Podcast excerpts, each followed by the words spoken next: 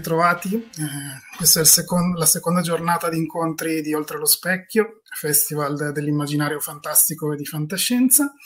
E dopo la giornata di ieri dedicata principalmente alla distopia, eh, oggi iniziamo con, con, un incontro con una tavola rotonda eh, dedicata a due giganti della letteratura eh, di fantascienza e non solo di fantascienza, che sono Isaac Asimov e Ray Bradbury. Eh, ne approfittiamo appunto del, del, centenario dalla loro nascita, eh, sono entrambi nati nel 1920 eh, e sono qui insomma ai, ai miei lati, insomma come dei numi tutelari. Eh, ne approfittiamo appunto del, del, del, centenario della loro nascita per eh, inscenare una sorta di scontro tra i due, naturalmente uno scontro eh, giocoso. Um, sono due scrittori classici che eh, non solo conoscono tutti, ma credo che eh, tutti gli appassionati di fantascienza di qualsiasi generazione siano abbiano letto almeno una volta. Uh, tanto sono famosi quanto sono probabilmente diversi l'uno dall'altro, sia come, come stili di, di, scrittura, anche come temi, come visioni, visioni del mondo. Eh, e per questo appunto uh, l'idea di metterli, di metterli, a confronto. Uh, quindi eh, al fine di presentare i loro punti di forza, la capacità che hanno avuto di, di creare mondi eh, incredibili e eh, eh, fantastici e fantascientifici naturalmente. Um, quindi eh, ne, ne, parleremo, ne parleranno i nostri invitati che ora vado a presentare e eh, ciascuno di loro sarà chiesto da che parte si schiera nella, nella, lotta tra Asimov e Bradbury. Um, inizio col presentare quello che poi modererà um, l'incontro, che è Paolo Aresi, uh, scrittore e giornalista, uh, pubblica... Uh, buongiorno Ciao. Paolo. Ciao a tutti. E, um, Paolo eh, pubblica racconti e romanzi eh, regolarmente fin dagli anni Ottanta. Eh, nel 2004 ha vinto il premio Urania eh, con Oltre il pianeta del vento. E un suo, un suo racconto, tra l'altro, era presente anche nella, nell'antologia distopia eh, di cui abbiamo parlato ieri. Um, sempre quest'anno uh, Paolo Aresi ha curato un'antologia di fantascienza italiana che si chiama Bicentenario, il titolo dovrebbe dare un suggerimento su qual è l'argomento, edita da Delos Digital. Um, e ne, ne, riparliamo tra un attimo. Presento tutti, tutti, gli ospiti, poi ti lascio la parola, Paolo. Fran- Francesca Cavallero invece è scrittrice e grafica, Ciao a tutti. Buongiorno. E, um, ha vinto il premio Urania nel 2018 con Le ombre di Moregrad eh, e anche lei ha partecipato con un racconto eh, sempre alla, alla, raccolta di Urania Mille Mondi eh, Distopia. E inoltre è in edicola proprio in questi giorni ehm, con, eh, all'interno di, una, di, un romanzo di Roger Deladny, eh, La pista dell'orrore, se non ricordo male, eh, con il racconto Dimenticare gli uragani. Quello. ok, poi eh, l'altro, un altro ospite è Massimo De Santo, eh, docente. Salve a tutti. Buon, Buongiorno, è arrivato. Eh, Massimo De Santo, docente di reti di calcolatori all'Università degli Studi di Salerno, e già eh, ciò che insegna è fantascientifico di per sé, almeno per me. Vero, vero, eh, anche per me. eh, ma è anche un grande esperto e appassionato di fantascienza eh, e di scrittori classici di fantascienza, nonché fondatore eh, del podcast Fantascientificast. Co-fondatore cofondatore, certo sì, ehm, che da, da, tempo insomma racconta il mondo della fantastica e della fantascienza e eh, è anche tra i nostri eh, media partner. Eh, grazie Massimo e eh, presento poi Eleonora Federici, questo sì era il sito di, eh, di Fantascientificast. Ehm, buonasera. Ciao, buongiorno a tutti. Eh, Leonardo Federici, docente di lingua e traduzione inglese all'Università degli Studi eh, di Ferrara, eh, ha indagato spesso i territori della fantascienza da studioso e come dimostra anche ehm, il suo saggio eh, Quando la fantascienza è donna, dalle utopie femminili del secolo XIX all'età contemporanea, edito da Carocci, in cui racconta un lato della fantascienza spesso insomma, un po' colpevolmente lasciato eh, fuori dalle storie ufficiali della fantascienza, come spesso succede purtroppo anche nelle storie ufficiali della letteratura in generale. Um, quindi grazie. E infine, last but not least, come si usa dire, eh, Dario Tonani. Dario Tonani, eccolo. Ciao. Ciao, Dario, ciao a tutti, buona domenica. Eh, Dario è uno scrittore e giornalista, ehm, ha scritto fantascienza anche, ma anche noir, um, fino all'horror. I suoi romanzi Infecta e Toxica eh, sono apparsi su Urania e raccontavano di una Milano eh, del futuro piuttosto eh, noir anche, a tinte noir. Um, e il ciclo di Mondo 9, ehm, di cui fa parte eh, Naila di Mondo 9, Um, è, una serie, è, una serie, di altri racconti, racconti che sono stati tradotti anche in tanti paesi eh, del mondo, non, solo, non, sono usciti solo in Italia. Um, Dario ha partecipato all'antologia Bicentenario curata da, da Paolo Aresi. Uh, e mh, mm, mi sento di anticipare, non è un grosso spoiler, che è uno dei racconti che rientrano dal lato Bradbury. E, um, d'accordo, quindi adesso lascio la parola a voi, vi ringrazio ancora eh, per aver accettato di partecipare a questo scontro giocoso tra, tra due autori. E lascio la parola a Paola Resi eh, per tornare appunto alla, all'antologia bicentenario e direi di partire, di partire, da qui, quindi chiedo a Paolo se per introdurre l'argomento può raccontare ehm, insomma come è nata l'idea di questa, di questa antologia, come è strutturata, quali sono gli scrittori che hanno partecipato e poi insomma lascio a lui gestire questa, questa battaglia tra scrittori. Grazie ancora. A te Paolo. Grazie Stefano, grazie.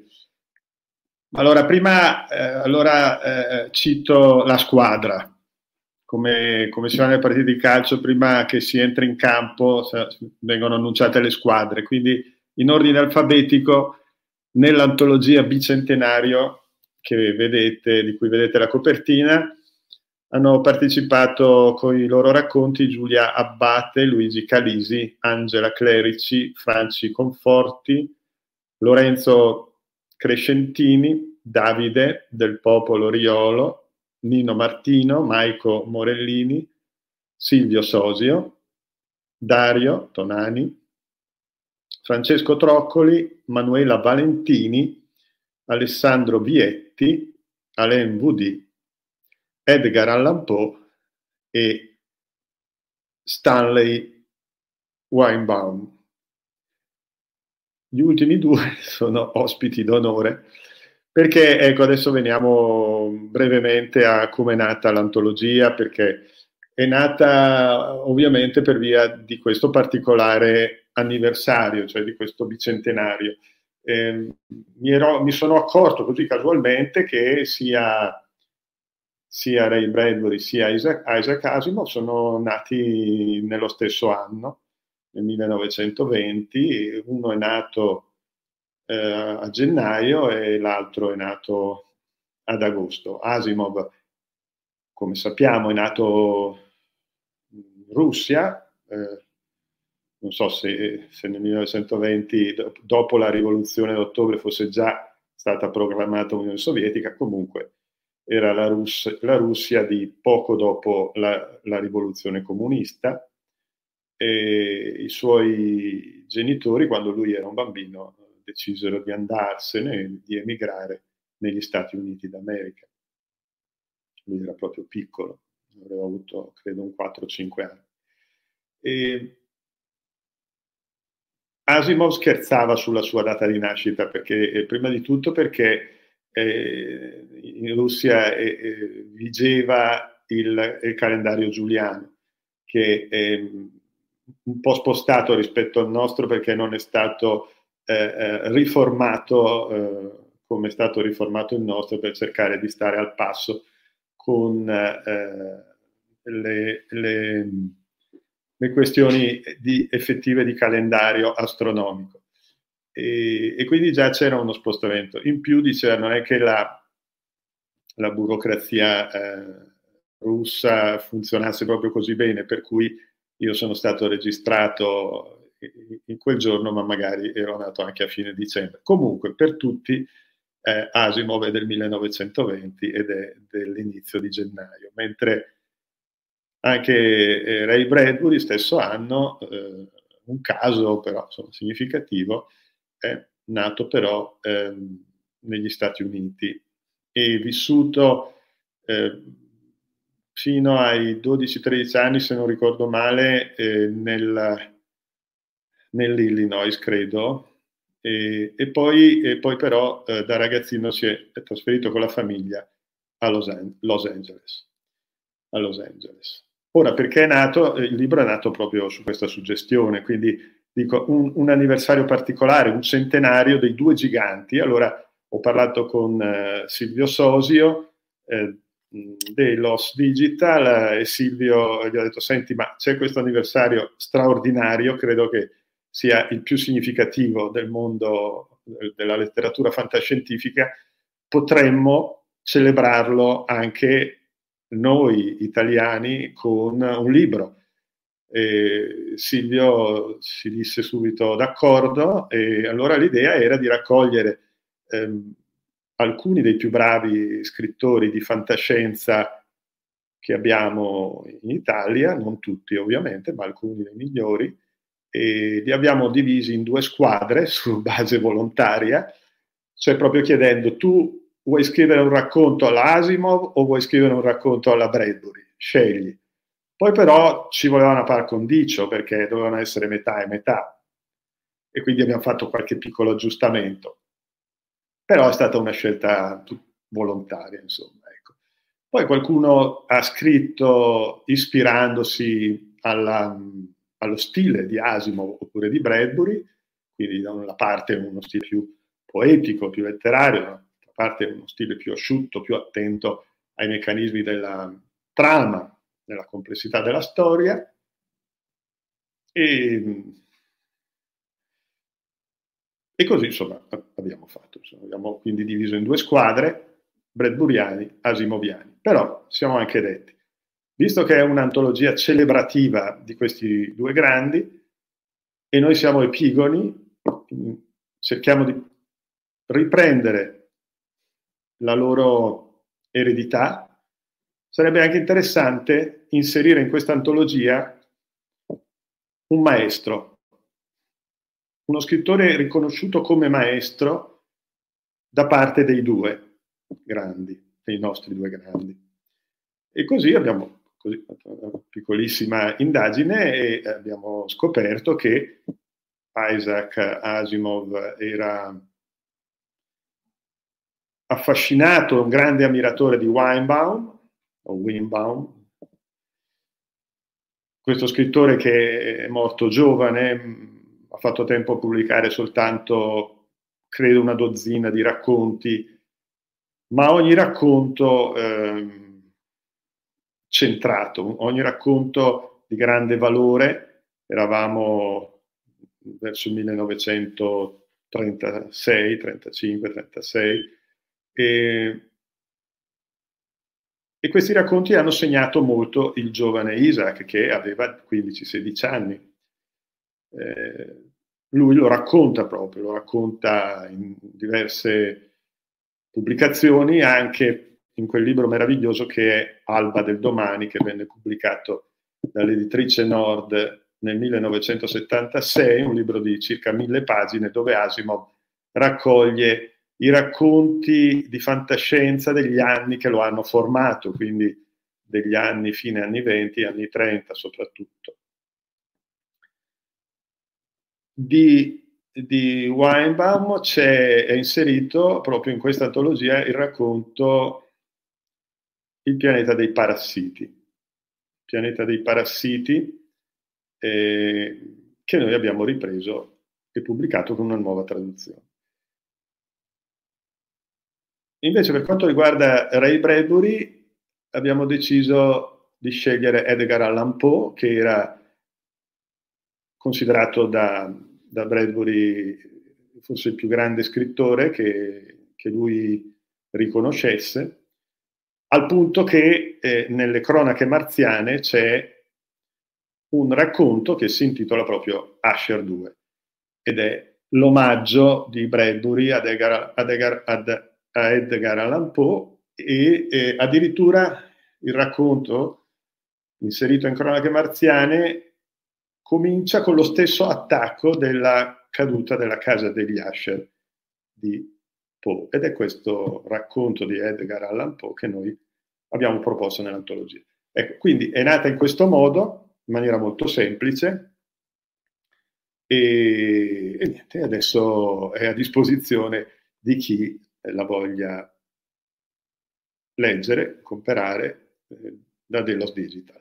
Ora è, evidente che eh, sono due maestri, due grandi scrittori riconosciuti da tutti, vendono ancora oggi nel 2020, dopo 60, 70, eh, anche più di 70 anni che le loro opere sono, sono state pubblicate e questo è un elemento che ci consente di dire che siamo davanti a due classici, molto diversi fra di loro, ma entrambi bravi, entrambi ormai classici. Lo dico perché io penso che il tempo sia uh, un elemento discriminante quando un libro diventa un classico, quando non invecchia. Ora, 70 anni sono un'età sufficiente a, far, a poter far parlare di classico o, oppure no? Secondo me sì, 70 anni sono tanti. Se dopo 70 anni leggiamo ancora Cronache marziane, se dopo 70 anni leggiamo ancora il ciclo della fondazione di Asimov, beh, vuol dire che questi libri hanno lasciato il segno non, non sono libri legati al momento, sono libri che hanno una loro particolare profondità. Il tempo è una discriminante, il successo è una discriminante, cioè il pubblico, la terza discriminante può essere la critica. Mettendo insieme queste tre cose noi possiamo dire quel libro è un classico, quel libro non è un classico. Ecco, tanti libri di, di Bradbury e Asimov ormai, secondo me perlomeno, sono classici.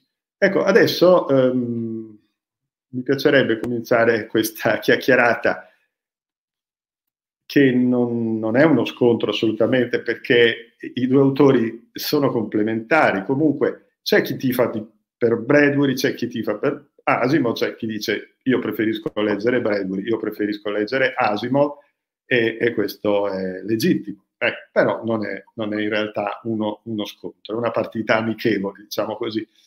Mi piacerebbe sentire che cosa ne pensano eh, i miei compagni di viaggio in questa mh, tavola rotonda e comincerei dal, dal, mio amico scrittore che conosco da ormai quasi eh, Dario Tonandi, ci conosciamo da 40 anni, mh, Dario. Eh, è incredibile come siamo giovani nonostante che ci conosciamo da 40 anni, Dario. Ecco, mi piacerebbe che Dario dicesse la sua sia sull'antologia sia su questa sfida amichevole Bradbury Asino. Tu co- cosa, ne, cosa, cosa, ne, pensi? Qual è il tuo vissuto su, su, riguardo questi autori? Beh, parto dalle parole che, che hai detto tu, che prescindere dal fatto che hanno la montatura degli occhiali esattamente uguali, eh, non esistono scrittori forse più diversi per come si sono proposti al pubblico, ma anche per la loro formazione. Eh, ovviamente eh, Isaac Asimov era uno scienziato, un divulgatore scientifico, una persona che amava una fantascienza molto plausibile, molto, molto precisa, eh, che avesse delle solide basi scientifiche. Bradbury era più un poeta, era un, uno scrittore che dal punto di vista eh, della prosa aveva delle ambizioni un po', un po', più alte che non solo l'intrattenimento.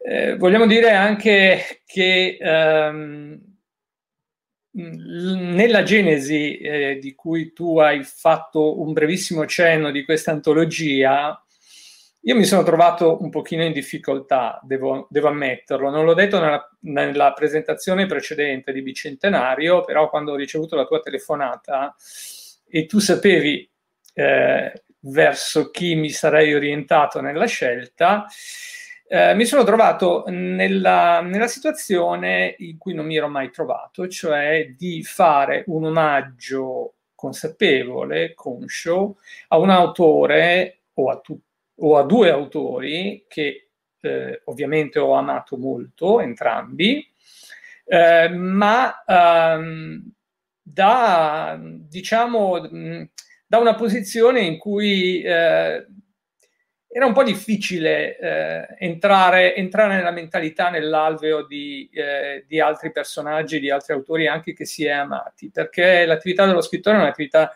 sostanzialmente solitaria, una, un'attività in cui si persegue un certo, un certo percorso identitario eh, molto personale, per cui quella che eh, io chiamerei fan art, senza nulla togliere a, al progetto bellissimo e ambizioso di, di, Paolo Aresi era quella di rendere un, un, omaggio a due maestri, a due pilastri della fantascienza, scrivendo, non dico come loro, ma inserendosi nell'alveo di qualcosa che sostanzialmente non, non appartiene a nessuno dei partecipanti a questa antologia. È un debito di riconoscenza, in quanto ci siamo quasi tutti formati su eh, su questi due autori. Io ho cominciato a leggere eh, fantascienza proprio grazie ad Asimov, grazie agli Urania, eh, Testi e Note eh, numero uno e numero due, che erano due antologie di racconti. Io leggevo molti racconti all'inizio della mia carriera. E Bradbury è stato invece l'autore che è subentrato ad Asimov, perché purtroppo Asimov eh, nella mia opinione, però credo di, di, di, di dire qualcosa che eh, condividono in molti, è un grandissimo maestro, ma propedeutico e introduttivo per la fantascienza. Poi normalmente eh, si vuole conoscere una fantascienza che eh, sia un po' più, eh, un, un po' meno legata all'intrattenimento e un po' più legata al, al contenuto o anche a una certa ambizione di scrittura. E, e, ho scelto Bradbury, ho scelto Bradbury perché eh, appunto mi, mi, trovavo più, più in, in, in, qualche modo più legato alle, alle, alle sue corde eh, alle sue corde stilistiche, non il Bradbury per intenderci magari più marziano, ma quell'autore che io definirei del fuoco e dell'acqua. Non a caso vorrei citare eh, due incipit, po- proprio quattro righe, poco di più, che sono tra i più belli incipit eh, del, della fantascienza, secondo me, in assoluto. Uno era quello di eh, ovviamente di Fahrenheit 451. Era una gioia piccare il fuoco, era una gioia speciale vedere le cose divorate, vederle annerite e diverse. Direi che iniziare un romanzo, che poi eh, è una scoperta continua, con questa riga e mezza, è già un viatico straordinario. Dal fuoco all'acqua. La pioggia continuava, era una pioggia perenne, una pioggia dura e fumante. Una pioggia che era sudore, un prorompere, un irrompere, un precipitare d'acqua, una sferza sugli occhi, un'attrazione subdola alle caviglie sommerse.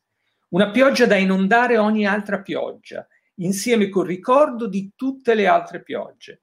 Pioveva tonnellate, una pioggia tambureggiante che decapitava la giungla, tagliava gli alberi come un'enorme cesoia, tosava i prati e scavava gallerie nella terra e dissolveva i cespugli rattrapriva le mani degli uomini in mani grinzose di scimmie. Pioveva una pioggia vitrea, una pioggia che non aveva mai fine. Questo è l'incipit di Pioggia senza fine, che eh, anche lui celebra quest'anno un anniversario tondo, perché fa 70 anni, è un racconto del 1950, bellissimo, mi fece amare Bradbury, al di là di Fahrenheit 451, anche per i racconti. Eh, tra l'altro Bradbury, curiosamente, mentre eh, eh, Asimov fece anche il suo secondo lavoro di scienziato, era un, un eh, chimico ehm, ed era un, uno scienziato che continuò anche a, a, lavorare e a divulgare quello che, che faceva. Eh, Bradbury era invece una persona molto restia a eh, lasciarsi andare al, al tecnico fantascientifico, tanto che si dice che non diede mai eh, il permesso eh, che i, i, suoi libri eh, venissero trasposti in ebook. Eh, non credeva nell'ebook, credeva nella carta e eh, soltanto alla fine della sua carriera permise di trasporre Fahrenheit 451 in ebook. Questo per dire che erano personaggi assolutamente diversi. Uno aveva una fiducia cieca per la scienza e la tecnologia, l'altro aveva una, una visione molto più onirica del futuro. Sì, eh, Dario, volevo dirti due cose brevissime. Una è che con Asimov sei partito forse da, da, da, da uno dei testi meno, eh, meno, sì, meno significativi sì, no, raccontini brevissimi, eh, certo, eh, certo. Allora, a me non era piaciuto però. Mentre con, con Bradbury hai citato davvero due, due capolavori, eh, sia nell'attacco sia poi nello sviluppo che segue. Eh, però volevo dire questo, poi magari lo riprendiamo. Io ho avuto la fortuna eh, di incontrare Bradbury e poi anche di intervistarlo eh, dall'Italia eh, due lunghe interviste gli ho fatto. Eh, e lui ha trattato proprio, que- nella, nell'intervista abbiamo proprio parlato di, di questa cosa ehm, dei libri, dei libri cartacei, e, però mi, su questo ci torniamo dopo, perché ha, disse delle cose secondo me molto, molto interessanti. Eh, Dario, tu vuoi dire ancora qualcosa? No, Magari ecco. il prossimo giro. Il prossimo Lascio giro. spazio agli altri, sì. Allora, adesso sentiamo Massimo De Santo. Cosa dice Massimo De Santo di, questa, di, di, di questo confronto tra i due giganti? Non, non sento.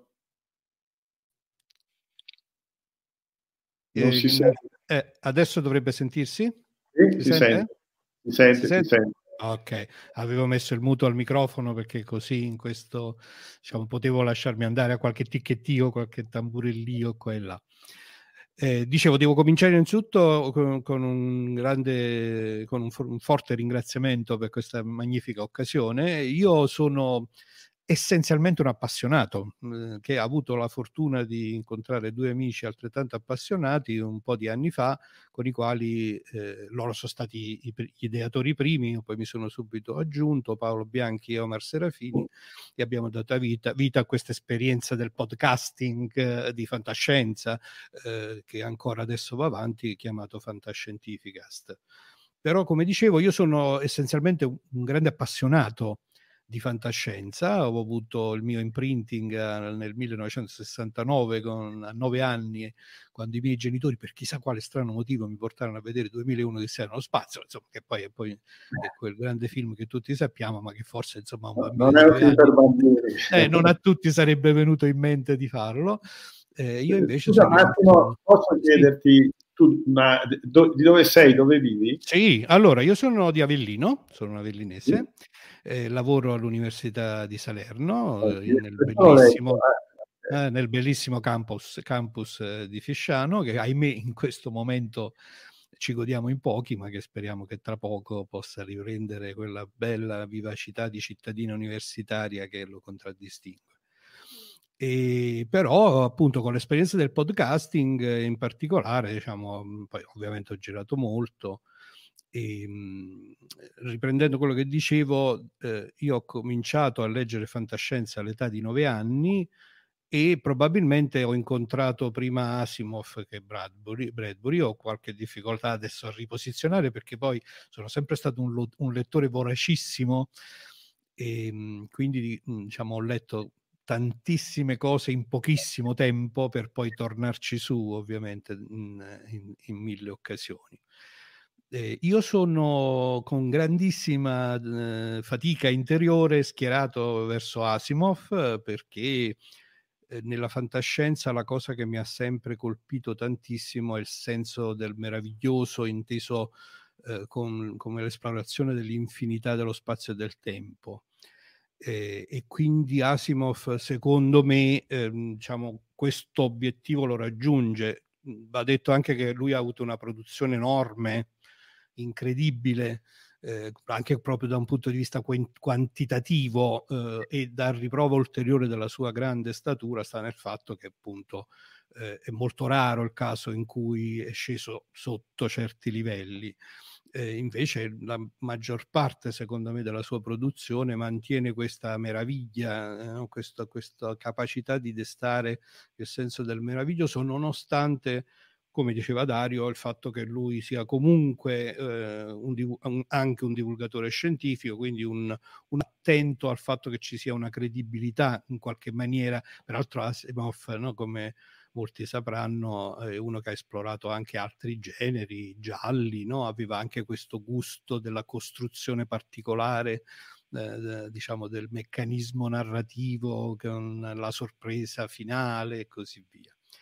E Bradbury l'ho incontrato dopo e sicuramente tocca delle corde umane profonde e meravigliose. Come dicevo, dovendo scegliere, ma fortunatamente ci siamo detti che questo è un gioco, dovendo scegliere eh, mi sono schierato con Asimov, però davvero con grande, grande tristezza. Senti, ma qual è l'opera di Asimov che preferisci?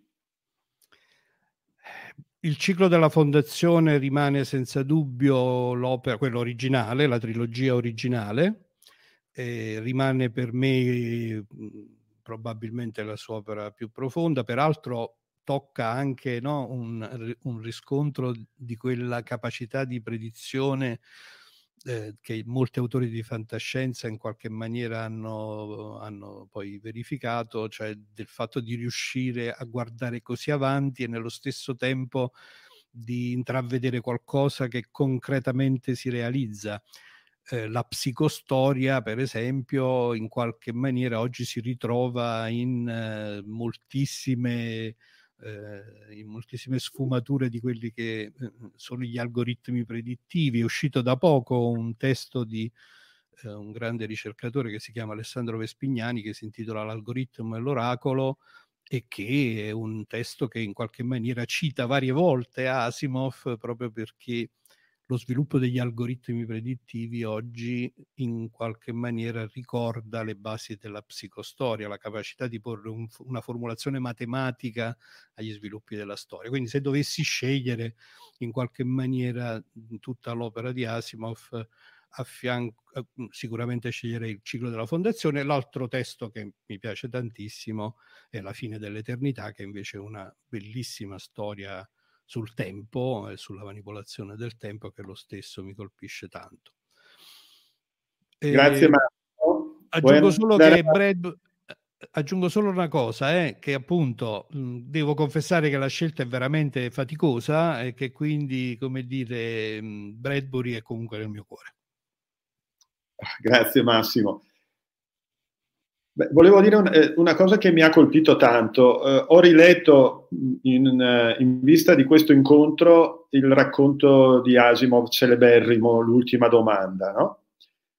E mi ha rileggerlo dopo tanti anni ancora mi è, mi è piaciuto. Ho, ho, ritrovato l'Asimov eh, che ricordavo, cioè l'Asimov eh, che è, un, è giallista anche quando, quando, scrive di fantascienza, cioè che ehm, eh, lavora molto sulla trama, lavora molto sul, sul, sulla problematica e, e, e, risolve man mano un problema affascinante. No? In questo caso il problema è proprio quello dell'ultima domanda, però come diceva prima Massimo, eh, questa domanda, questa trama, sebbene di un racconto di normale lunghezza, sarà una decina di pagine, 12 pagine, e mh, ci porta a una visione meravigliosa fino ai limiti dell'universo. No?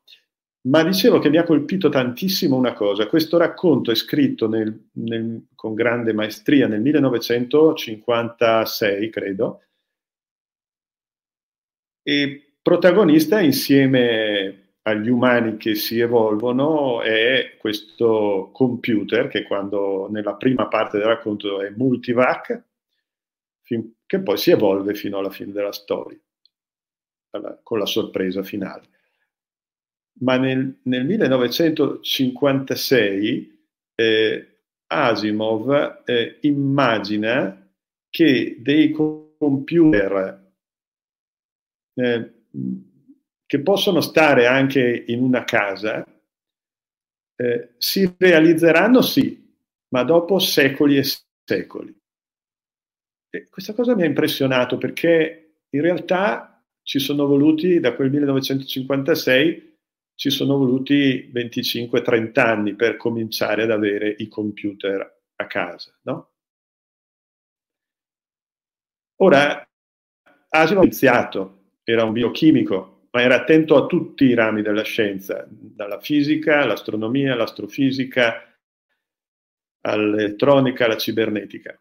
E, e quindi nel 1956 ancora non si immaginava nemmeno che nel giro di qualche decennio aver, avremmo avuto i, i computer in casa. Ma, e questo perché mi colpisce? Perché è una riflessione come quello che accade talvolta supera la fantasia. Quello che accade non riusciamo a prevederlo, neanche a distanza di pochi decenni. È quasi come se la, il progresso, lo sviluppo, i fatti della storia succedessero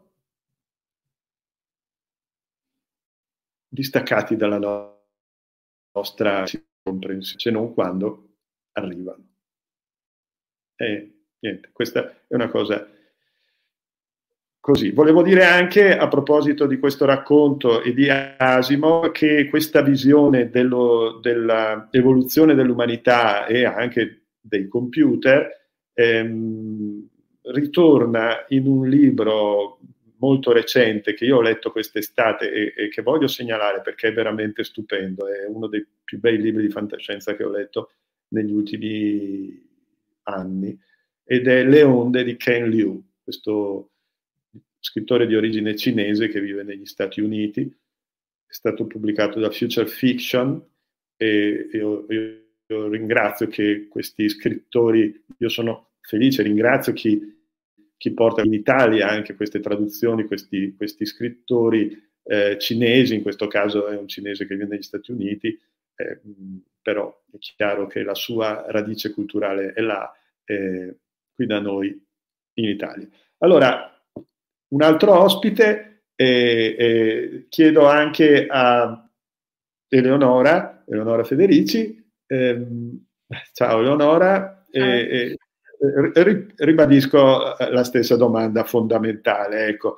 Eh, e, poi, e, e, e, poi, ti chiedo, ti chiedo anche, visto che tu sei eh, saggista, quindi penso critica, cioè in senso critica, nel senso di, di, di ruolo, eh, ehm, non ti chiedo se hai letto la nostra antologia, ti metterei in imbarazzo. Quindi, però eh, ti chiedo che cosa, cosa, pensi di questa operazione che abbiamo fatto così un po' giocosamente. Eh, e voglio anche dire che eh, prima Massimo ha citato La fine dell'eternità di Asimov. Ecco, voglio dire che all'interno dell'antologia c'è un racconto che proprio si lega a, a, a, al romanzo e tra l'altro è uno dei racconti più belli dell'antologia, sono, ehm, devo dire che la qualità è buona.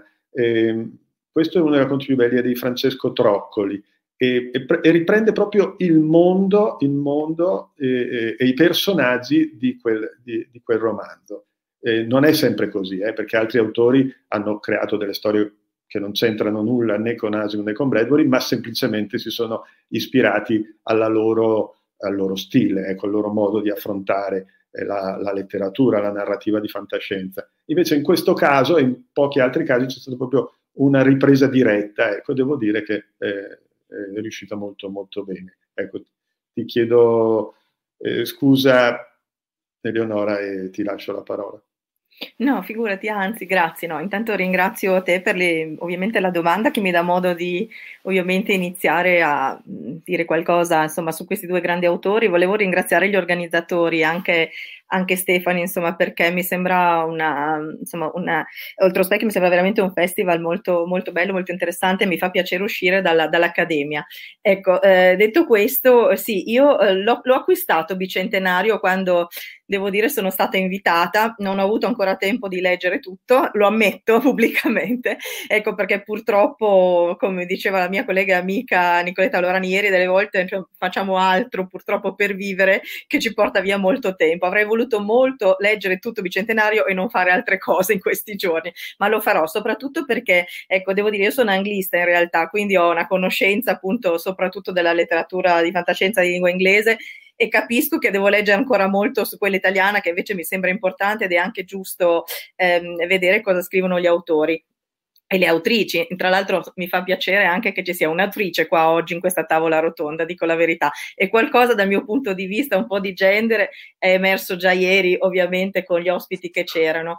Eh, quindi, mh, non avendo letto, non posso rispondere su questo. Credo però che le storie e quello da cui volevo partire io, insomma, che, che i libri si parlano tra di loro. Insomma, questi grandi autori, insomma, sono canonici per dei motivi anche molto ovvi, sono tutti e due veramente dei grandi scrittori. Eh, ovviamente, come ha detto prima ehm, chi mi ha preceduto, con stili molto diversi, ma sono essenzialmente dei grandi scrittori che quindi hanno, secondo me, portato avanti proprio delle linee di, di, temi che poi la fantascienza ha esplorato sempre di più, sia Asimov che Bradbury.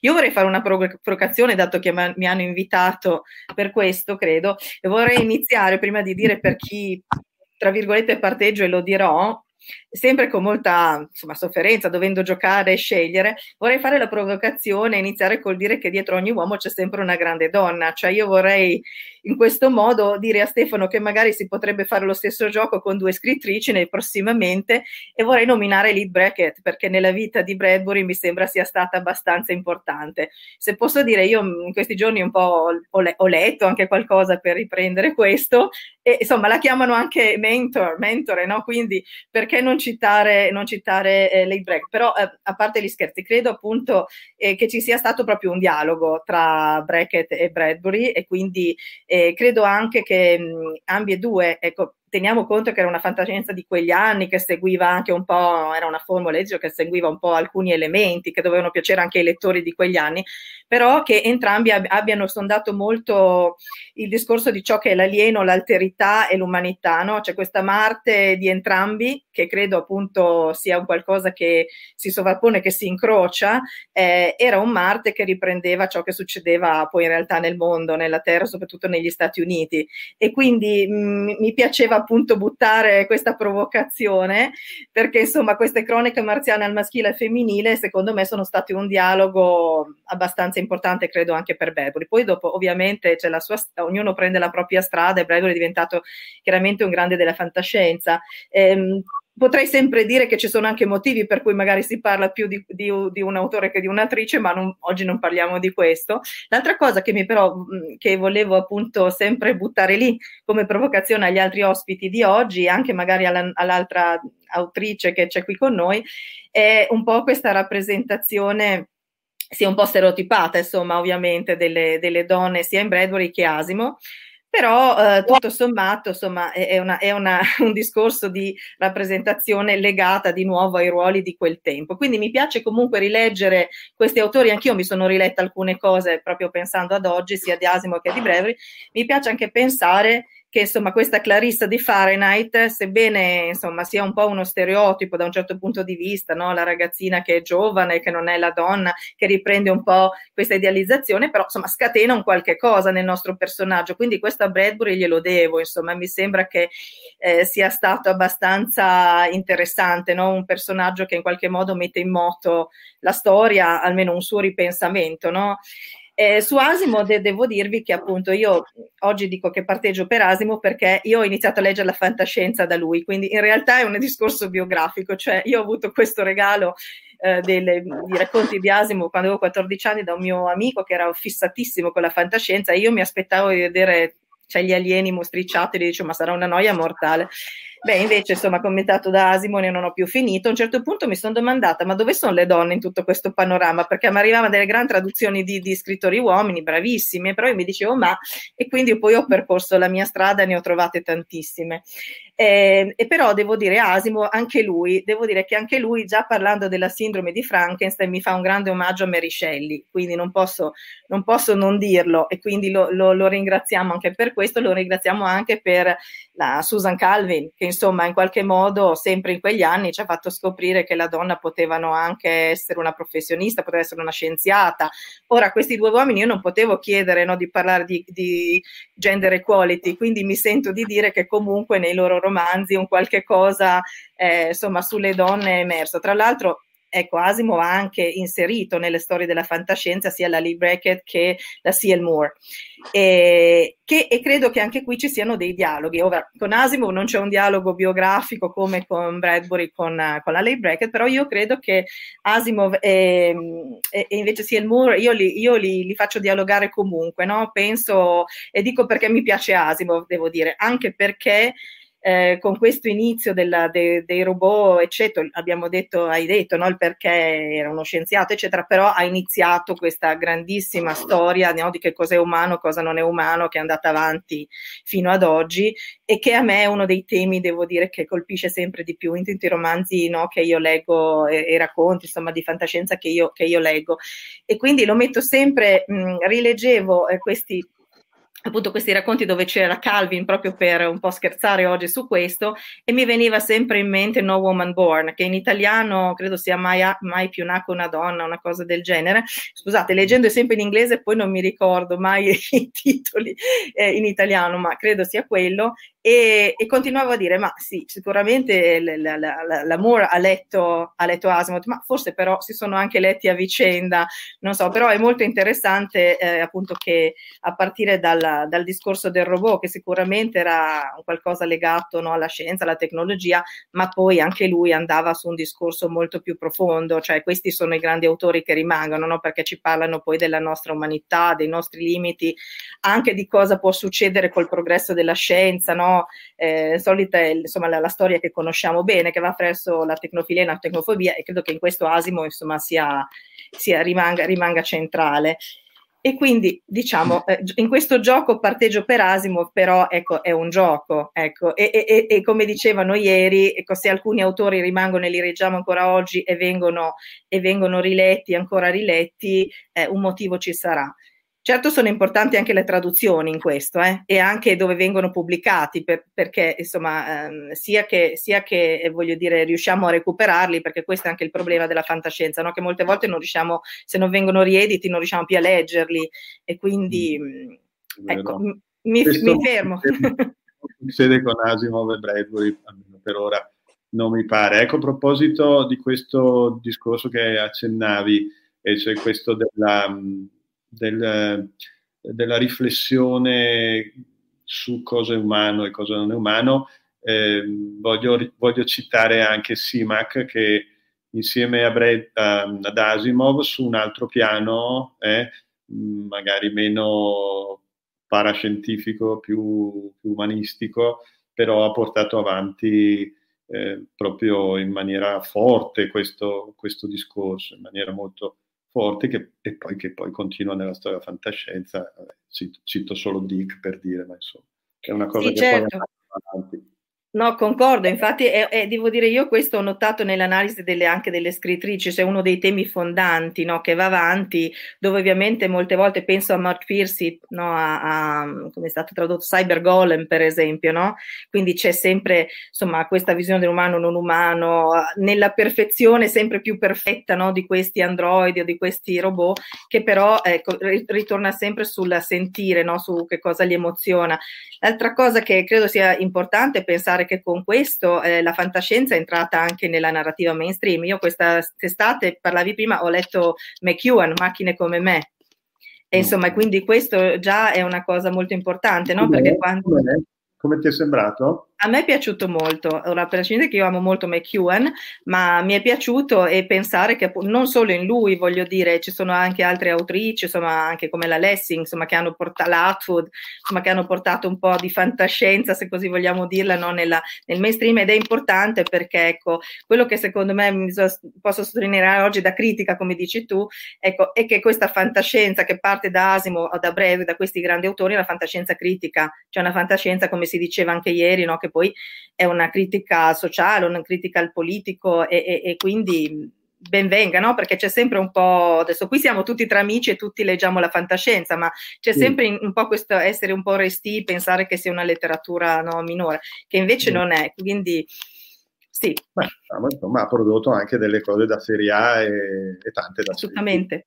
Eh, e adesso sentiamo che cosa ne pensa Francesca. Prima di dare la parola a Francesca volevo soltanto eh, accennare a Lee Brackett e, e, e, mi ricordo che Bradbury in uno dei colloqui che ho avuto con lui proprio mi, mi, diceva dell'importanza che ha avuto la Brackett nella sua formazione e, e mi ha detto chiaramente che il suo Marte eh, deriva da quello della bracket, sebbene dal punto di vista letterario eh, siano due livelli molto diversi, però da, dal punto di vista della suggestione del ragazzo i libri si parlano, no? dicevi prima, e, è vero, e, e questo, que, questa mh, serie della bracket ambientata su Marte influenzò eh, emotivamente Bradbury, lo affascinò e probabilmente sta alla base, anche questo sta alla base di Cronache Marziane. E Francesca, ehm, io dico è giovane, no? eh, perché è da poco che è nel giro della fantascienza, oltre a essere giovane eh, anagraficamente. E, e allora eh, mi piace ecco, sentire in, in, particolare quello che lei pensa, perché appartiene a un'altra generazione. E allora eh, eh, domando, no, questa generazione eh, che viene dopo la mia, eh, quindi ancora abbastanza giovane, ecco come, come vive questi, questi, due maestri che per, per, le persone della mia età e più vecchie di me sono stati fondamentali nella formazione e nell'introduzione alla narrativa di fantascienza. Prego. Ma eh, innanzitutto vi, vi, ringrazio e saluto tutti per, ringrazio appunto per, per questa opportunità. E, niente, per quanto riguarda Asimov e, e Bradbury, io eh, mi rendo conto che sono due autori, come, come dicevi tu, assolutamente complementari. E, ehm, è molto interessante il discorso che fa Asimov legato alla percezione dell'altro quando eh, tira fuori, diciamo, un, un, un, una nuova forma di, eh, di robot, no? perché eh, non è più quello, quello cattivo, negativo del, degli anni precedenti, ma diventa qualcosa eh, con cui si è in grado di dialogare. Quindi da questo punto di vista eh, questa riflessione sull'altro di Asimov è, è sempre a me, a, a me, affascina ancora oggi, no? considerato comunque quello che era il, il contesto da cui Asimov eh, partiva. Certo è che io mi schiero per, per Bradbury per eh, una questione legata principalmente a, ehm, diciamo, al, al, fascino letterario e eh, alle visioni che Bradbury sa creare e, e sono visioni che ehm, in qualche maniera eh, si agganciano ai simboli, si agganciano alle allegorie e eh, riescono a raccontare qualcosa di ulteriore rispetto alla semplice, tra descrizione di ciò che sta, eh, che sta raccontando. E, ehm, proprio a questo proposito e anche raccogliendo un po' la ehm, provocazione di Eleonora, e, e proprio riguardo a cronache marziane, eh, mi piacerebbe leggere un pezzettino di un racconto di cronache marziane che si intitola L'immensità. E le protagoniste sono due donne, sono due donne che eh, stanno aspettando il loro turno eh, per prendere il razzo e raggiungere il fidanzato di una, di una di queste e andare finalmente su Marte. Navigarono sulle ali di un sospiro immenso, sulla città già lontana per il breve spazio che le separava da terra. Una città che fuggiva a ritroso, come una mera fiumana, e risaliva davanti ai loro occhi in una marea di luci e colori, intangibile e già fatta di sogno, ormai velata di nostalgia come la trafittura dei ricordi, il panico della memoria, che cominciava ancora prima che la città fosse scomparsa. E, e questo a me è è un pezzo che, che, che piace tantissimo perché eh, c'è una forma di eh, epi, epifania della nostalgia presagita. Cioè, in qualche modo ci sono queste, queste due donne che si trovano a dover, si trovano a pensare di lasciare la terra e, e, e ne stanno già, stanno già, soffrendo la mancanza, quindi si trovano in un flusso di, di, di, di fatti, di eventi che le porteranno appunto ad andarsene e, però loro stanno già pensando, sì, però cosa stiamo lasciando, perché lo stiamo facendo. E questo è un, diciamo, un qualcosa che, che, che, a me è piaciuto molto e che è un, è un brano di diciamo, una certa sensibilità eh, legato a due, figure, a due figure femminili che, che troviamo in cronache marziane. Grazie Francesca. A proposito di letture, anch'io avevo preparato qualcosa, perché eh, una differenza tra, Bre- tra, Bradbury e Asimov è che, eh, secondo me, eh, poi sentiamo anche gli altri, eh, è che Bradbury eh, sulla scala della frase, dell'incipit, eh, la forza delle sue parole è veramente imbattibile. Beh, riesce a dare il senso del, del meraviglioso anche nella piccola descrizione, nel dialogo, nella piccola riflessione. Il senso del meraviglioso di Asimov invece arriva dalla grande costruzione. Quando penso ad Asimov penso a un ingegnere che fa delle cose strabilianti costruendo degli edifici molto grandi. Quando penso a, Brad, a Bradbury, penso a un pittore che, che fa cose strabilianti, appunto, semplicemente, semplicemente per modo di dire, ma dipingendo un, quadro senza bisogno di fare un grande edificio. No? E allora ci sono tante pagine di Bradbury che eh, anche slegate dal contesto, soltanto leggendole, sono evocative, sono, creano, suscitano delle emozioni. Con Asimov è più difficile. Asimov, secondo me, va letto in buona parte, se non per intero, per poter percepire questo senso di grandezza, di profondità, di meraviglia. No? Ma l'altro tema è anche, ma Bradbury è un vecchio tema, lo possiamo considerare veramente uno scrittore fantascientifico? O è uno scrittore che ama la fantascienza ma che scrive fantastico? Guardate l'attacco, un attacco mh, preso da cronache marziane del racconto And the Moon Be Still As Bright questo è l'attacco. Arriva il ratto, faceva, faceva così freddo quando misero piede per la prima volta fuori dal razzo, che Spender cominciò a raccogliere gli aridi stecchi marziani e accese un focherello stento. Non parlò di festeggiare l'avvenimento, si limitò a raccogliere gli sterpi, ad appiccarvi il fuoco e a vederlo ardere. Ora, è vero che questi racconti sono stati scritti alla fine degli anni 40, ma già allora si sapeva che nell'atmosfera di Marte non c'era ossigeno.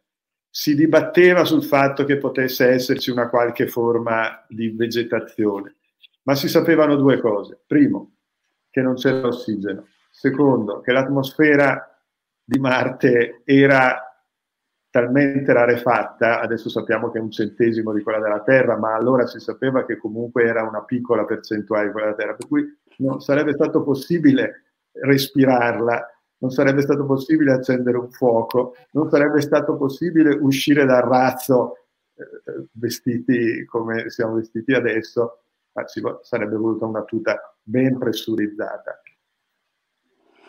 Però questo attacco è bellissimo, è pieno di poesia nella sua semplicità. Faceva così freddo quando misero piede per la prima volta al raso che Spender cominciò a raccogliere gli aridi stecchi marziani e accese un fuocherello spento. Cioè arriva questo razzo, arriva la tecnologia, arriva il progresso, arriva tutto quello che vuoi e l'astronauta esce e accende un fuocherello. Che ne pensate voi? Massimo, che ne pensi? Aspetta che se no partivo di nuovo col microfono spento. Uh-huh. Io eh, dico che appunto avete chiaramente eh, immediatamente focalizzato questa, questa, capacità evocativa di Bradbury, per cui, eh, come dicevi tu, la lettura di alcune sue frasi sono d- capaci di far nascere la poesia e la poesia è, come dire, andare oltre, quindi il fatto che non c'è atmosfera è trascurabile rispetto a quel fuoco che si accende, no? a quel calore che, eh, che, cerca l'umanità che è dentro di noi. Eh, devo però difendere Asimov, ovviamente, e dire che anche in Asimov, nonostante la costruzione più eh, scientifica e quindi la ricerca di una maggiore verosimiglianza, alla fine in ogni caso, per esempio, il primo volume della trilogia della Fondazione, pur essendo fondato su questa idea della psicostoria, pur essendo fondato su questa capacità di prevedere il futuro, poi alla fine fa tornare sempre il fattore umano. No, alla fine nella storia viene sempre fuori che quello che fa la differenza e quello che consente all'umanità di fare un percorso è la personalità, è la capacità di improvvisare, è la capacità di eh, costruire una rete di relazioni degli esseri umani. E quindi voglio dire anche lì eh, con una forma diversa, come sempre la letteratura vera parla di noi. Parla di noi nel nostro contesto, nel nostro universo. Asimov probabilmente guarda più alle stelle guarda più alla domanda di fondo. Eh, io credo che il tempo che ci rimane è veramente poco e quindi non voglio rubarlo agli altri, voglio soltanto citare eh, due, mh, eh, avevo trovato eh, due piccole chicche che non credo che molti abbiano, eh, che conoscano già, e cioè alcune trasposizioni eh, sotto forma di fumetto eh, di, eh, delle, di, opere di Bradbury e di Asimov. In realtà eh, devo dire che Bradbury da questo punto di vista, io sono un grandissimo appassionato anche di fumetti, Bradbury da questo punto di vista è più vicino alla mia sensibilità perché anche lui era un grande appassionato di fumetti e ha un, ha dato diciamo, la sua autorizzazione a una serie di trasposizioni sotto forma di fumetti in un ciclo eh, di, che si intitolava proprio Ray Bradbury's Chronicles che ancora si trova un po', se lo cercate anche su Amazon si trova, ed è una raccolta di trasposizioni fumettistiche di alcuni suoi racconti che sono stati adattati. E di Asimov, guarda un po', ho trovato proprio invece l'ultima domanda. Eh, avevo, se, se, le possiamo mandare velocemente le copertine di questi, due, eh, di questi due fumetti che ho trovato, chiedo a Sara se riesce a farle vedere in modo che magari potete cercarle. Questa di Asimov, tra l'altro, si trova liberamente, si fa una ricerca su Google, è accessibile gratuitamente. Eh, questa breve trasposizione dell'ultima domanda, che secondo me è molto, molto evocativa. E anche qui, secondo me, questo incipit non è che ci abbia molto da eh, invidiare a quelli di Bradbury, no? L'ultima domanda fu posta per la prima volta, eccetera, eccetera. Anche questo secondo me è un inizio molto, molto bello. Sono d'accordo, è un inizio veramente, veramente molto bello. Dario, tu cosa pensi di, di, di, di, questo argomento, cioè della fantascientificità di Bradbury? Ecco, poi volevo dire soltanto una cosa. Ecco, a proposito dei libri, è vero che lui era per il libro cartaceo e era restio a concedere, come dicevi Dario, la possibilità di eh, pubblicare in ebook eh, i suoi testi. Eh? Però una volta eh, ci feci proprio una chiacchierata lunga su questa cosa e, e lui mi disse, mi disse, guarda che a me non è che interessano i libri, mi ha detto, ma i libri sono soltanto un mezzo. A me che interessa quello che c'è scritto nei libri. Il fatto che si leggano i libri, che siano tavolette d'argilla, che siano di carta, che siano elettronici, a me alla fine non, non interessa. Quello che conta è il libro come contenuto, è il pensiero. Nel libro c'è il pensiero. Io, io, non, io, io tremo all'idea che non si leggano più i libri, perché vorrebbe dire la fine della civiltà. E dice, ma in quel senso, non, non dice no, non è tanto lì. Questo me l'ha, me l'ha detto, eravamo primi anni 2000 o fine anni, anni 90, adesso un estratto è pubblicato anche su Robot di questa intervista. E, un'altra cosa che lui, lui, lui diceva, diceva, i libri, dice, non c'è bisogno di andare a bruciarli nelle piazze, no? non c'è bisogno di, di bruciarli concretamente. I libri li bruciamo nel momento in cui facciamo in modo che alle persone non interessi più leggerli, perché gli proponiamo altre cose che li distraggono e che li eh, che fanno fuggire dalla consapevolezza di sé. I libri sono pensiero, sono consapevolezza, questo sono i libri, questo mi diceva Ray Bradbury. Dario. Non lo metto in dubbio, lui però credo eh, fosse rimasto fedele alla, alla, sua identità di scrittore di Fahrenheit 451, per cui la carta aveva ovviamente un significato perché tutto il libro è costruito ovviamente sulla, sulla fruizione tradizionale del libro, quindi sulla carta. E indubbiamente lui diede una grande, una grande valenza al messaggio che eh, attraverso il veicolo della carta i libri sono in grado di dare. Poi l'aneddotica appunto ci, ci, porta a dire che magari i suoi agenti più che, che non lui personalmente erano resti a concedere i diritti dig- digitali.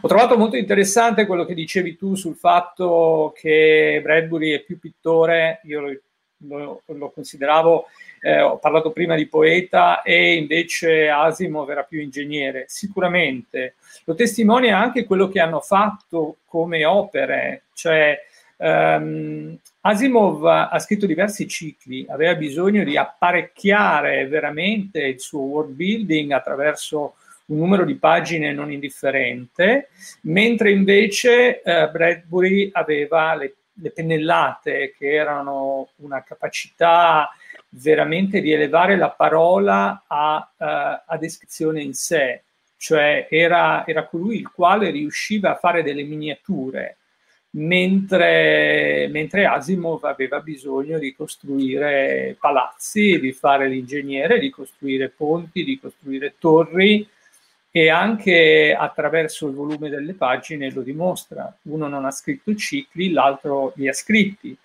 Oltretutto tutti e due si sono cimentati con generi molto diversi dalla fantascienza perché hanno scritto gialli, hanno scritto polizieschi, ehm, Asimov ha scritto addirittura delle opere umoristiche per ragazzi, per cui Bradbury si è cimentato con mainstream, ha fatto lo sceneggiatore cinematografico.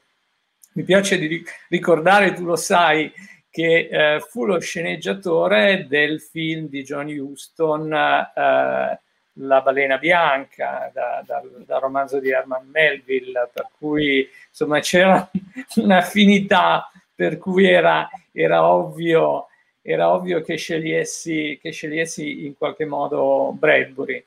Però è vero, assolutamente, c'è da una parte un ingegnere che aveva bisogno di avere molto materiale eh, proprio edile per, per costruire, e dall'altro c'era il pittore che aveva una tavolozza di colori e la capacità comunque di creare, di creare così degli schizzi con le parole. Va bene Dario, grazie. Anche se credo che Massimo, vedo che ha l'aria un po' perplessa, dice ci sono anche dei racconti bellissimi di Asimov bre- eh, brevi, eh? è vero, è vero, è vero, è vero. però eh, sono, sono comunque... Vabbè, però come descrizione no. generale sono d'accordo. Eh, Francesca, cosa ne dici tu di questa? Ah, sì, eh... Ma tu diciamo sei, che proprio rispetto... Sei una scrittrice ingegnere o sei una scrittrice pittore? Eh, io non saprei, direi forse più pittore, nel senso che, mm, che comunque la, la fascinazione di, diciamo, legata all'elemento visivo, eh, che poi non rimane visivo e basta, ma in qualche maniera va a riflettersi anche sugli altri sensi, no? attraverso l'espediente della sinestesia o piuttosto eh, che ad altri livelli eh, sicuramente mi affascina e Bradbury è un maestro in, in questo. In relazione alle miniature di cui parlava proprio Dario, tra l'altro possiamo pensare all'uomo illustrato, no? che compare nel Popolo dell'Autunno, che compare in altri, in altri racconti e, eh, ed è veramente un, è una miniatura che cammina, ma, ma ha anche un grandissimo mh, portato, eh, diciamo, a- anche ansiogeno se vogliamo, ma nello stesso tempo è un, un un affresco eh, antropomorfo e questo è, è, veramente molto interessante. D'altra parte, appunto, Bradbury con, con, tutti, con tutti, questi, questi elementi assolutamente a suo agio. E Grazie. Mi piace molto questa cosa. E il tempo stringe, allora passiamo a Eleonora che ci dice la sua. Sì, ma sarò breve perché magari vediamo cosa ci chiedono chi è in ascolto. No, io allora a questo punto difendo un attimo Asimov, devo dirvi, torno su quello che ha detto Massimo, no, concordo, ma lo stile è molto diverso. Qualcuno in chat adesso in Facebook ha, ha parlato anche dei traduttori, quello che dicevo prima, quindi li leggiamo anche con le parole in italiano di qualcuno che sa effettivamente capirli, interpretarli e trasformarli no, nella nostra lingua, che a volte può fare una differenza. Ci sono nella storia proprio delle traduzioni, traduzioni proprio tradotte malissimo, eh, le romanzi che, che, che, non hanno avuto diciamo lo stesso clamore. Se pensiamo, devo dirvi anche comunque se ne parlava già ieri, ma anche al racconto dell'ancella, che anche in italiano non è che immediatamente non ha avuto nessun, nessun ehm, diciamo eco e poi a volte ritradotti, ripresentati e quindi collegandomi anche a quello che diceva eh, prima eh, il collega, è ehm, questa cosa dei fumetti, no? È molto interessante, c'è questa cosa che non è più un dialogo solo tra libri, ma un dialogo anche tra media diversi, c- anche il cinema probabilmente mm. ha fatto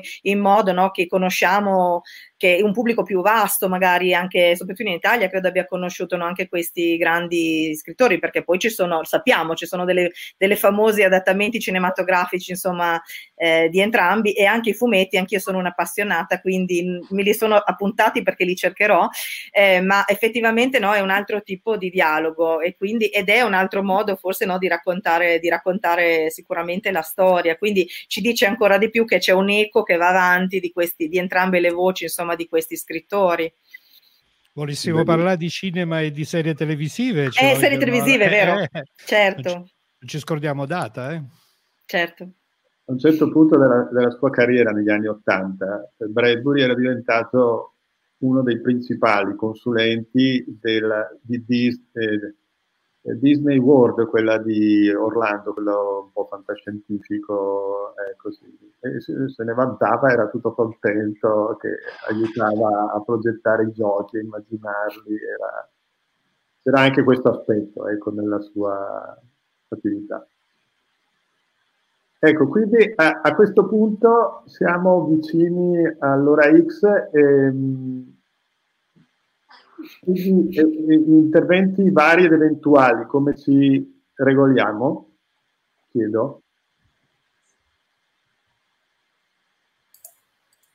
E, beh, intanto se, se chi, chi, ci sta seguendo ha delle, delle, domande particolari alle, rivolte a qualcuno degli ospiti o in generale a tutti, se le vuole condividere, li, parliamo. Se no, direi che si può fare un altro un ultimo giro di, Il limite ultimo qual è?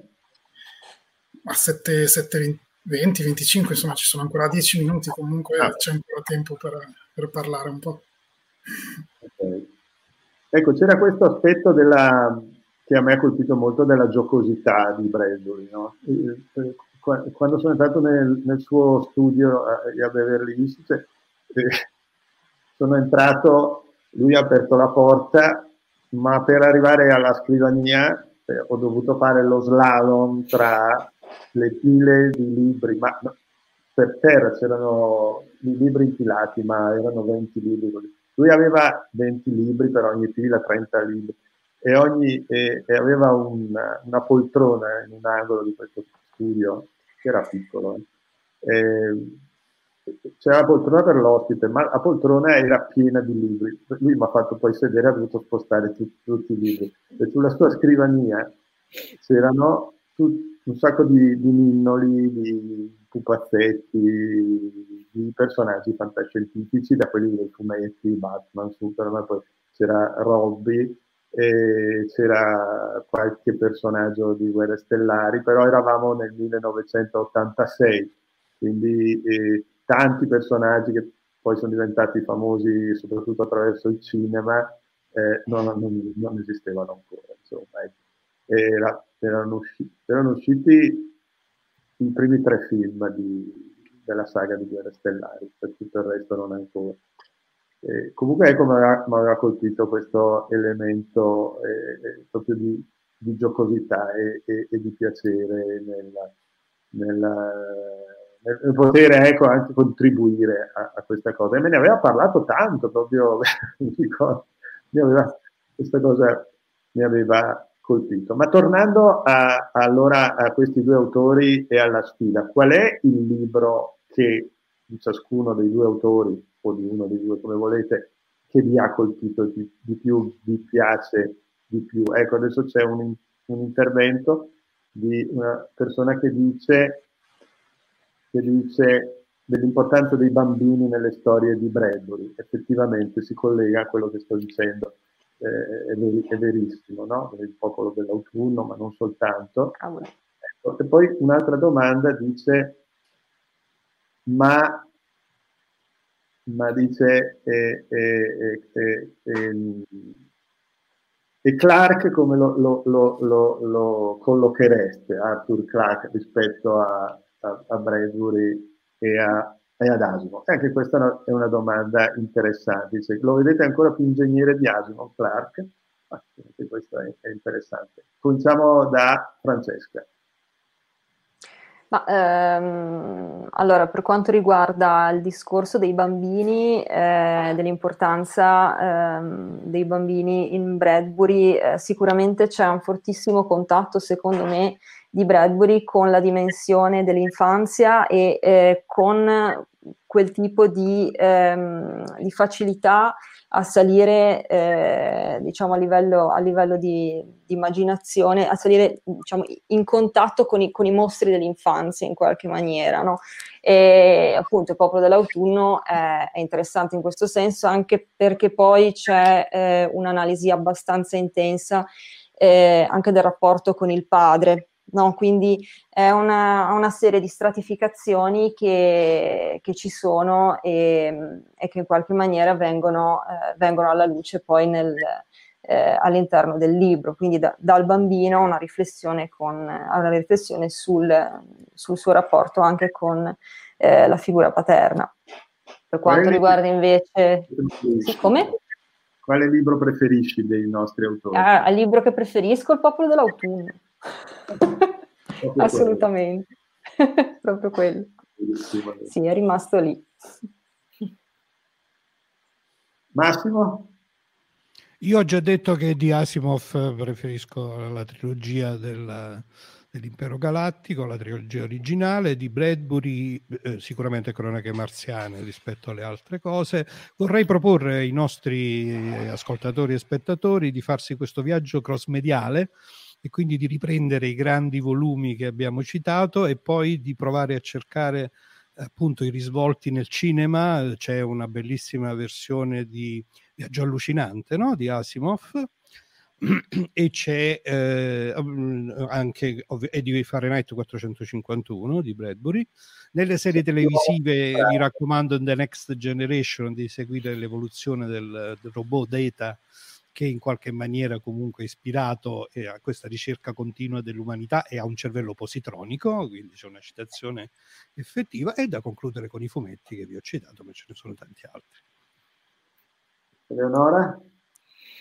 Sì, no, colgo anch'io la, l'occasione di dire che tra l'altro io ho, ho, riguardato nei giorni scorsi Cronache Marziane nella edizione ultima che c'è questa bellissima postazione eh, di Tristan Garcia di Bradbury e me le sono un po' riletti, non tutti perché ripeto il tempo stringe sempre e l'ho anche molto rivalutato, quindi avevo, avevo sia cronache marziane che devo dire che Fahrenheit. Forse ecco, Fahrenheit è una cosa che, che è già venuta fuori, ecco, si può dire che è stato un antesignano anche per tutto il discorso, no, non solo dell'importanza dei libri a cultura, ma proprio anche ehm, no, del sapere, del linguaggio, che poi ecco, ha, ha aperto una strada a tanti altri autori, tante altre autrici critici su questo.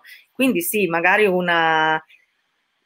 E, anche di Asimov ho visto che c'è quest'ultima, quest'ultima edizione di, intitolata Io Robot, insomma, che raccoglie alcune ovviamente delle opere sui robot, sempre per tornare su quello che stiamo dicendo. Quindi, magari per chi non le avesse ancora letti, ecco, se non altro, sono autori che vengono riediti, si possono rileggere. Magari li rileggiamo anche in modo diverso adesso, in questo momento, tra l'altro, no? rispetto a, al, al loro tempo, anche solo a, a, dieci anni fa, secondo me.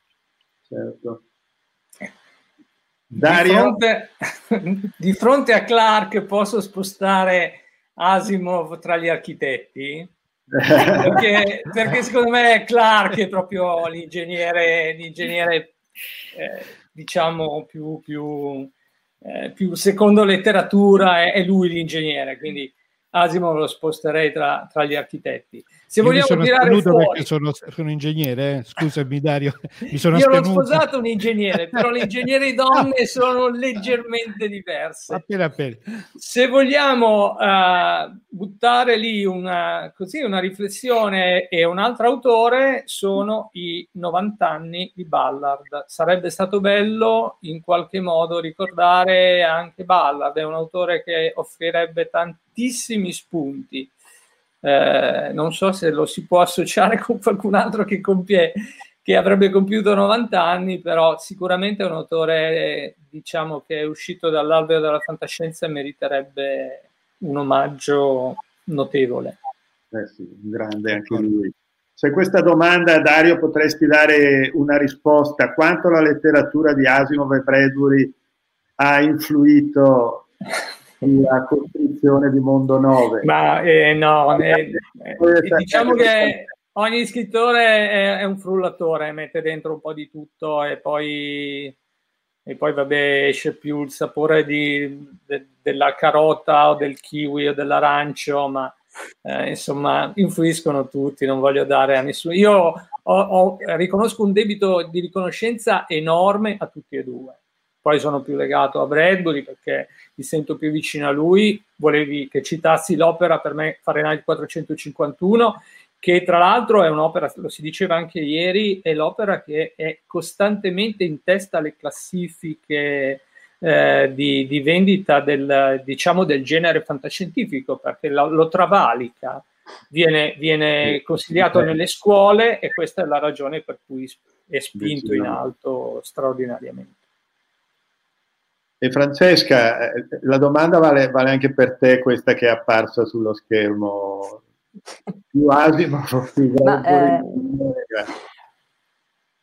ma eh, mi, mi, allineo diciamo, a quello che, che, ha detto Dario. Effettivamente è difficile trovare un, uh, un vero e proprio peso preponderante, però uh, il debito nei confronti di Bradbury forse uh, per quanto riguarda diciamo, una certa resa di, di quello che è eh, l'aspetto pittorico e, e, e, così immaginifico di, di, certi, di, certi, dettagli, sì, penso che, penso che sia più, più, legato a lui. Ecco.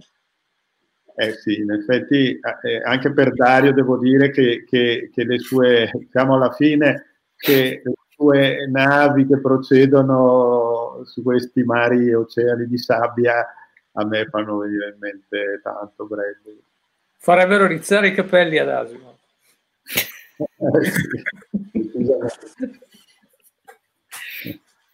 È apparso Stefano. Sono, sono, apparso a fare l'uccello del Maurio che, che, segna l'ora, scusatemi, però appunto c'è poi il, il, um, il panel successivo insomma, che incombe. Giusto. Allora Stefano, prima che tu chiuda, io voglio ringraziare voi eh, eh, dell'organizzazione eh, che mh, mi avete, ci avete ospitati, è, stato, è, stata una bella occasione, organizzata benissimo e per cui vi faccio i complimenti, grazie ai miei compagni di viaggio, è piacere di avere conosciuto eh, chi non avevo mai incontrato fino, fino ad oggi e nella speranza poi di vederci di persona e di stringerci la mano. Grazie tantissimo a tutti voi, all'organizzazione. È stato un piacere ritrovarsi anche in queste condizioni, insomma, in distanza. E grazie anche a chi ci ha seguito. Certo, ovvio. ovviamente. Bene, gra- grazie a tutti, grazie Paolo Aresi, grazie Dario Tonani, grazie Massimo De Santo, grazie Eleonora Federici e grazie Francesca Cavallero. È stato insomma un primo assaggio di, per affrontare due grandi figure come, come Asimov e come Bradbury. Ci sono tanti punti di vista diversi possibili su, su, di loro, proprio anche questo segno della loro grandezza. Quindi grazie ancora di tutti gli spunti che avete lanciato così. Purtroppo solo Stefano di... hai gli stessi occhiali di Bradbury e di Asimov. Cosa di, di, qui d'ora in poi andrò molto più, più, più Asimov, però più Asimov, eh, perché quello di Bradbury è un po' più rotondino. Eh. È uguale, uguale. Va bene, finiamo così, quindi gli occhiali di Asimov e Bradbury. Grazie ciao ancora. Tutti. Ciao, ciao, ciao. ciao arrivederci. Grazie.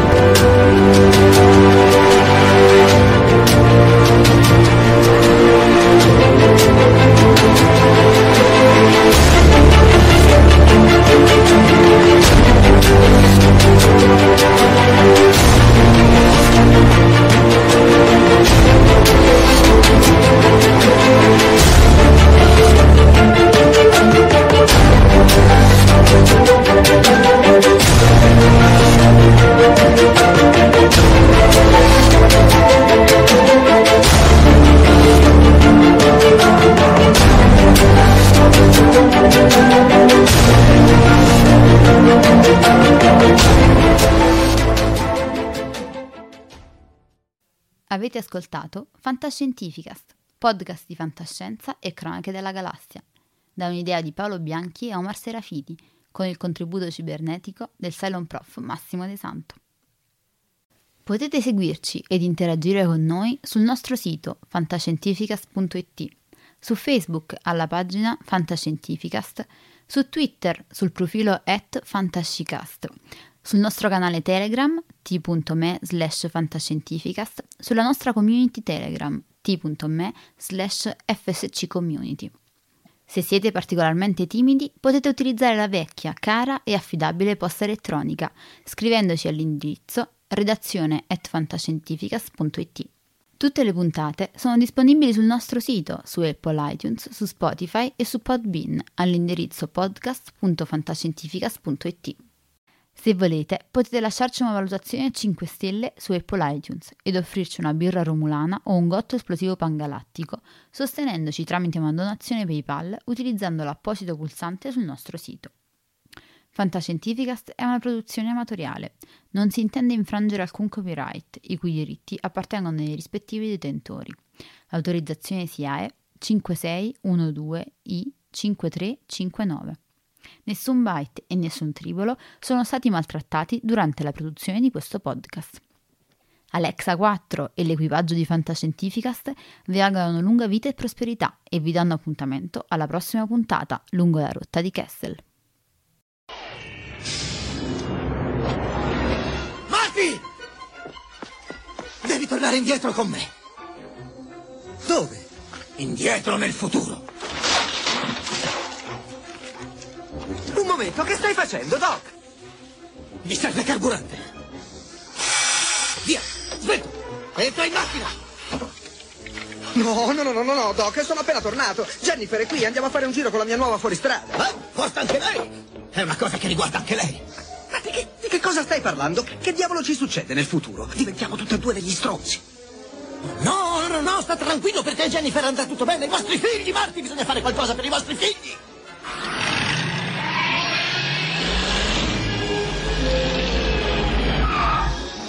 Doc, ci vuole più rincorsa, non c'è strada sufficiente per arrivare a 88 miglia. Strade? Dove andiamo noi non ci servono. Strade. Senti, Marti! Ma, Marti! Marti, guarda queste bustine di fiammiferi che ho fatto stampare per il mio autolavaggio.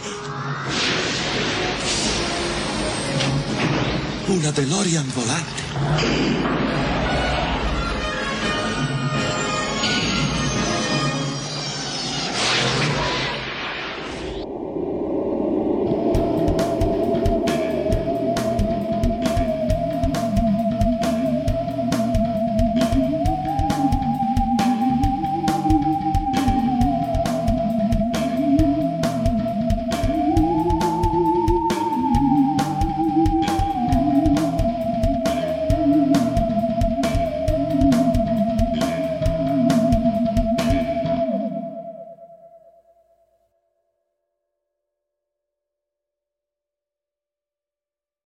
BetMGM has an unreal deal for sports fans in Virginia. Turn $5 into $150 instantly when you place your first wager at BetMGM. Simply download the BetMGM app and sign up using code Champion150. Then place a $5 wager on any sport. You'll receive $150 in bonus bets, regardless of your wager's outcome. And if you think the fun stops there, the King of Sportsbooks has plenty of surprises in store. Check out daily promotions, same game parlays, live bets, and so much more. Download the app in Virginia today and get $150 in bonus bets instantly from your first wager. Only at BetMGM.